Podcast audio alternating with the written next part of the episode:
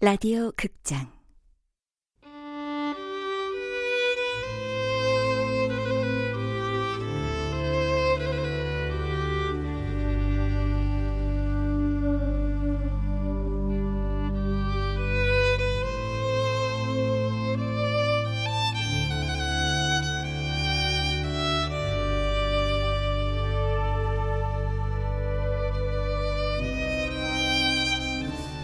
시간을 마시는 카페.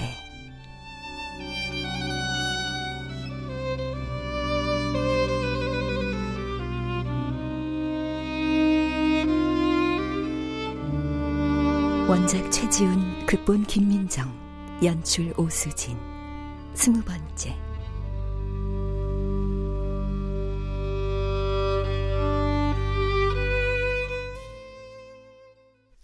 2012년 6월 남자는 출근하는 길에 카페 아스가르드에 들른다. 카페 아스가르드에 오신 걸 환영합니다. 남자는 종종 이곳에서 아침을 해결한다. 이곳의 아침 메뉴는 울루 와플과 프레이야 베이글이 유명하지만 남자는 달달한 블루베리 맛 미미르 케이크를 즐겨 주문한다. 미미르 케이크 주세요. 드시고 가실 거죠? 예. 언제나처럼 목에 건 사원증을 터치하여 결제를 대신한다. 좋은은행 인사관리부 부장 남인호. 사원증에 찍힌 글씨가 멋스럽게 보인다. 여보세요? 아, 깜빡했네. 어, 어 바로 가서 결제할게. 어. 저, 죄송하지만 케이크는 포장해 주시겠어요? 네, 알겠습니다. 남자는 결제해야 할 서류 때문에 급히 사무실로 발걸음을 옮긴다.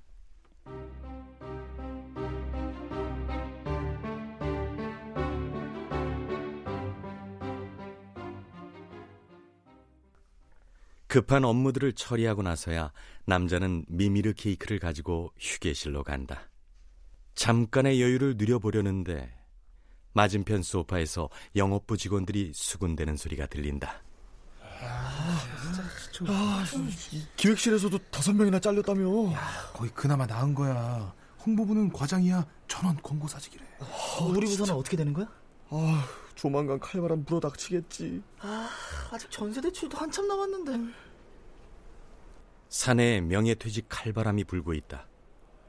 5년차 이상 경력 사원에 해당되는 직원들은 자신들의 운명을 걱정하고 있다. 늦은 아침을 먹는 둥 마는 둥 사무실로 돌아오니 조주임이 두툼한 파일들을 가져온다. 부장님, 이거 이번 공개 채용 1차 합격자들 제출 서류입니다. 어, 그래.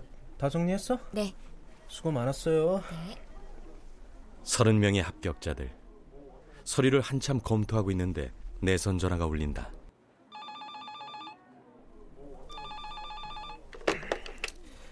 예, 인사관리부입니다. 어, 남부장, 나 조이사요. 아, 네, 이사님. 그 공채 1차 합격자 발표했나? 예, 오늘 합니다. 개인적으로는 연락이 갔고요. 벌써?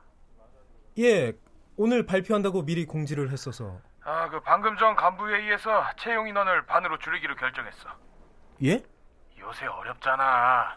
그 있는 직원도 잘라내는 판에 직원을 새로 뽑는 것도 그렇고. 그러니까 그 남부장이 1차 합격자들 반으로 줄여서 발표해. 아, 예, 알겠습니다. 참 난감한 명령을 상사는 전화 한 통으로 쉽게 지시한다.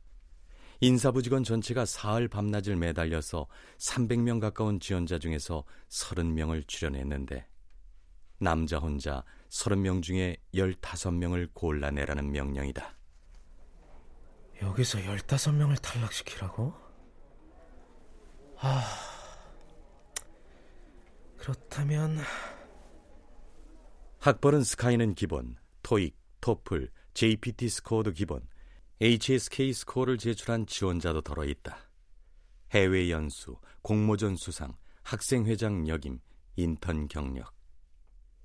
이력서만 보면 죄다 번쩍번쩍한 스펙들이다. 그래서 자기소개서로 선별하기로 한다.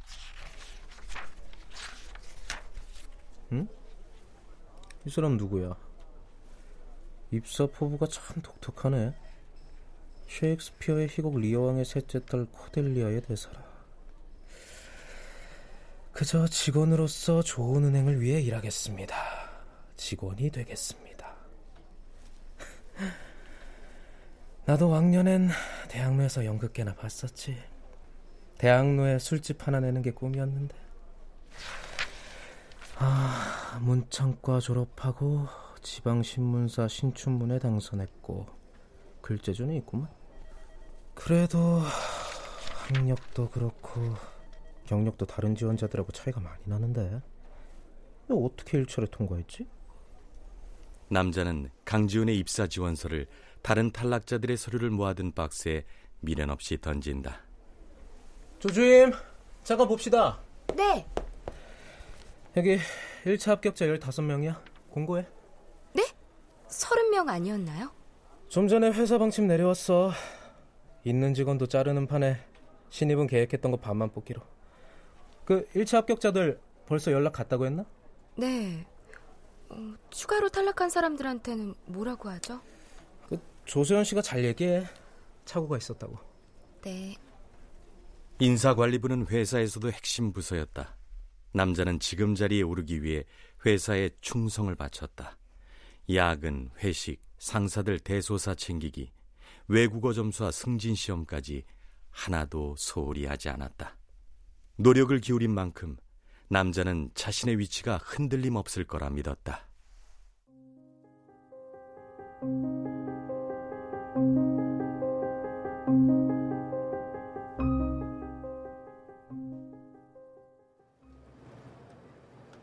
바쁜데 웬일이야? 점심시간이잖아. 나랑 잠깐 얘기할 시간도 없어? 얘기야 집에서 하면 되지. 집에서 당신이 나랑 얘기할 시간이 언제 있어서 술 먹고 한밤중에 들어와서 잠만 자고 새벽에 나가는 사람이 알잖아. 우리 회사 요즘 분위기 안 좋은 거. 당신 아버님이 몇 년이나 병원에 계셨는지 알아? 그건 왜? 아버님 우리 예은이 돌도 되기 전에 쓰러지셨어. 나 그 병수발 10년이야 10년. 아버지 고생 많이 하고 돌아가셨어. 아버님만 고생한 거 아니야. 우리 예은인 돌잔치도 못하고 생일 파티 한번 기분 좋게 못 해줬어. 그 흔한 가족여행 한번 못 가봤고. 아버지가 누워 계신데 어떻게 놀러를 가니? 그래. 아버님 병수발에 우리 모두가 희생했다고. 그런데 이번에 어머님이네? 어머니는 건강하시잖아. 어떻게 나한테 한마디 상의도 없이 어머님한테 학가자는 말을 해? 아, 그럼 어떡해. 혼자 드신 어머니 나몰라라 할 수는 없잖아. 당신한테 가족은 누구야? 무슨 소리야. 내가 뭐 때문에 이렇게 살겠니? 월화수목 금금금 새벽부터 밤중까지 윗사람 아랫사람 눈치 보면서 뼈 빠지게 일하는 게 누구 때문이겠어? 정말 내가 물어보고 싶은 거야. 당신 왜 그렇게 살아? 뭐 때문에? 그게 다 당신이랑 우리 예은이랑 잘 살아보겠다고. 그러니까 어떻게 사는 게 잘 사는 건데? 대체 불만이 뭐야? 난 그냥 당신한테 가족이 누군지 묻는 거야. 무슨 소리를 하는 건지. 아, 그래서 하고 싶은 말이 뭐야? 이혼해. 서류 가져왔어. 생각할 시간 없을 테니까 도장만 찍어줘. 뭐? 다시 얘기해줘? 이혼하자고. 서류 가져왔으니까 도장만 찍으라고. 그 말 하려고 왔어? 남편 일하는 직장까지 찾아와서? 아내는 한숨을 내쉬고 돌아갔다. 딸아이가 학원에서 돌아오는 시간에 맞춰 데리러 간다고 했다. 그런데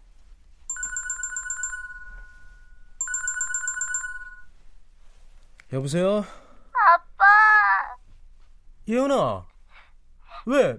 무슨 일이야? 아빠, 엄마가 안 왔어. 학원에서 계속 기다리고 있는데 엄마가 안 와. 엄마? 엄마 아까 너 데리러 간다고 갔는데? 엄마 안 왔어. 아내가 사라졌다. 처가에서도 아내의 소식을 몰랐다. 아내가 갈 만한 장소, 만날 만한 친구들, 아내와 연관된 어떤 것도 남자는 아내에 대해 아는 게 없었다.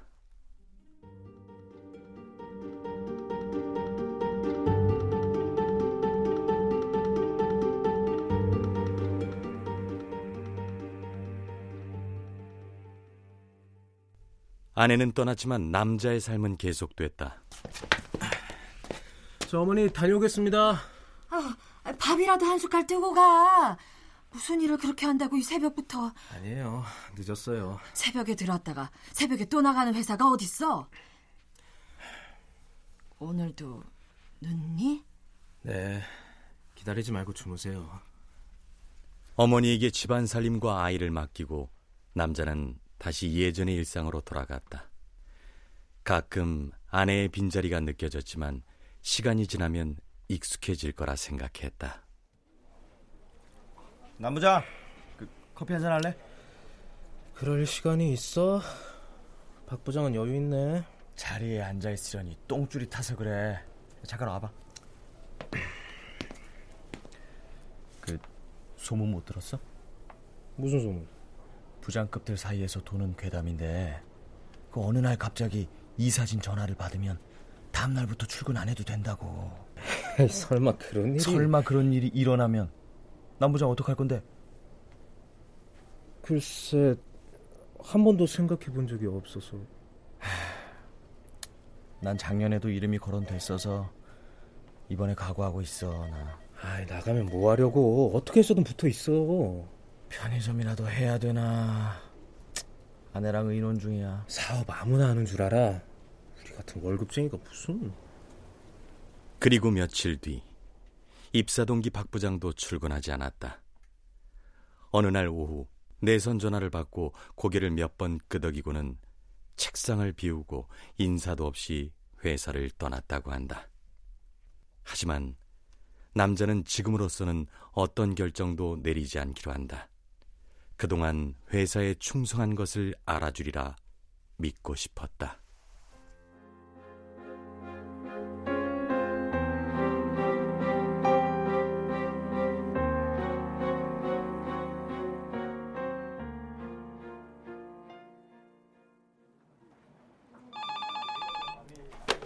여보세요 인사관리부 아예 조 이사님 남 부장 그동안 수고 많았어요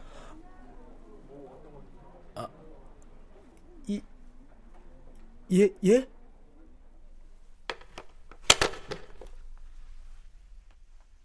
남자도 전화를 받았다. 전화를 끊자 갑자기 단 것이 미친 듯이 당겼다. 회사에 바친 젊은 날, 20년의 세월을 어떻게 반나절 만에 정리한단 말인가. 남자는 아스가르드를 찾았다.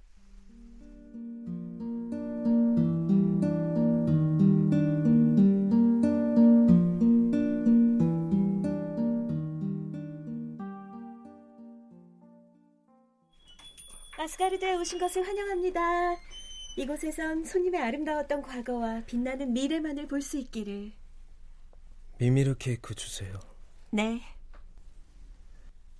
미미르가 지혜의 샘을 지킨다고 했었나요? 네. 지혜의 샘을 지키는 거인이에요. 그 샘물을 마시기 때문에 미미르도 지혜롭죠. 오디는 지혜를 얻고 싶어서 자신의 한쪽 눈을 주고 샘물을 얻어 마셨어요. 미미르는 나중에 반신족 신들에게 목이 베어 죽는데요. 오디는 미미르의 목을 보존해 두고 무슨 일이 생길 때마다 그 목과 상의했다고 해요. 그렇군요. 그런 뜻이 있는 줄 생각 안 하고 먹었군요. 지혜로운 거인의 이름이 붙은 조각 케이크를 즐겨 먹었지만 그렇다고 미미르처럼 지혜롭진 못했다. 남자는 회사에 우직한 충성을 바쳤고 그리고 구조조정을 당해 쫓겨났다. 남자는 테이블로 가앉는다. 이 시간에 카페에서 즐기는 여유라니. 예전엔 몰랐고 앞으로도 없을 일이다. 프레이야가 가져다 준 케이크를 한 입 입에 넣는다. 그때 카페 문을 열고 한 청년이 들어온다. 남자는 청년을 보고 있는 것만으로도 눈물이 쏟아질 것 같다. 젊구나. 패기가 넘친다는 게 저런 거겠지. 눈이 마주친 청년이 남자에게 다가온다. 저 안녕하세요. 좋은은행 직원이시죠? 청년의 눈길이 남자의 사원증에 머문다. 네, 그렇습니다. 아, 아, 아, 안녕하세요. 올해 공채 지원한 남인우라고 합니다. 오늘 면접 시험 보고 여기 들렀는데 제가 운이 좋네요. 선배님을 만나고. 선배님. 그럴 일이 있을까요? 아, 아닙니다. 제가 꼭 합격해서 선배님 깍듯이 모시겠습니다. 잘 부탁드립니다. 꼭 합격하길 바래요. 예, 저, 그런데 저랑 이름이 같으시네요. 아, 네. 아주 흔한 이름도 아닌데. 이것도 인연이라면 인연일 텐데 잠깐 얘기 좀 할 수 있을까요? 아, 예. 저야 감사하죠.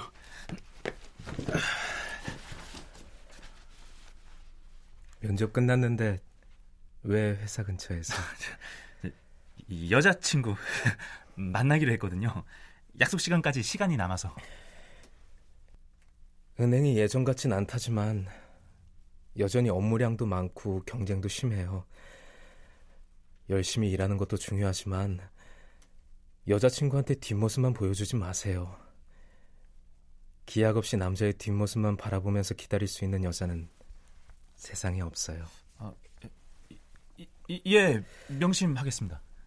만약 합격하게 되면 회사 일에 시간과 에너지를 다 쏟아붓지 마세요. 회사엔 70%만 쏟고 나머지 30%는 가정이나 자기 개발에 투자하세요. 나이가 들수록 후자의 비중을 점점 높여가시고요. 예, 알겠습니다. 꼰대 잔소리라고 생각하지 말고 좋은 결과 있길 바래요. 아, 그렇게 생각하지 않습니다. 입사 후에도 계속 좋은 말씀 해주십시오. 부모님은 건강하신가요? 예. 건강하실 때 건강하실 때 자주 찾아뵈세요. 아, 알겠습니다. 주문하신 음료 이 테이블에 놔드릴까요? 아, 아닙니다. 제 자리로 가겠습니다. 누가 또 오기로 했어요. 네. 저, 선배님, 오늘 말씀 감사합니다. 아닙니다. 청년이 자기 자리로 돌아가고 남자는 잠시 고민한다. 집에 미미르 케이크를 사갈까? 오랜만에 일찍 집에 들어가 어머니와 딸이 케이크를 먹으며 웃는 모습을 보고 싶다. 하지만 자기에게 그럴 자격이 있을지. 아스가르드에 오신 걸 환영합니다. 여기선 당신의 아름다웠던 과거와 밝은 미래만을 볼 수 있기를. 자기야. 청년의 자리로 예쁜 아가씨가 눈부시게 웃으며 다가간다. 젊은 날의 아내는 그렇게 눈부셨다. 어, 왔어. 어, 어땠어? 면접 잘 봤어? 날 안 뽑으면 자기들이 얼마나 손해일지 계산해보고 있을걸. 완전 손해지. 인재를 못 알아보는 회사는 미래가 없는 거야. 아, 잘 됐으면 좋겠다. 음. 남자는 마지막으로 미미르 케이크를 한 입 먹는다. 그의 인생에서 달콤했던 순간은 모두 끝났다. 그 생각을 하니 목이 메어온다.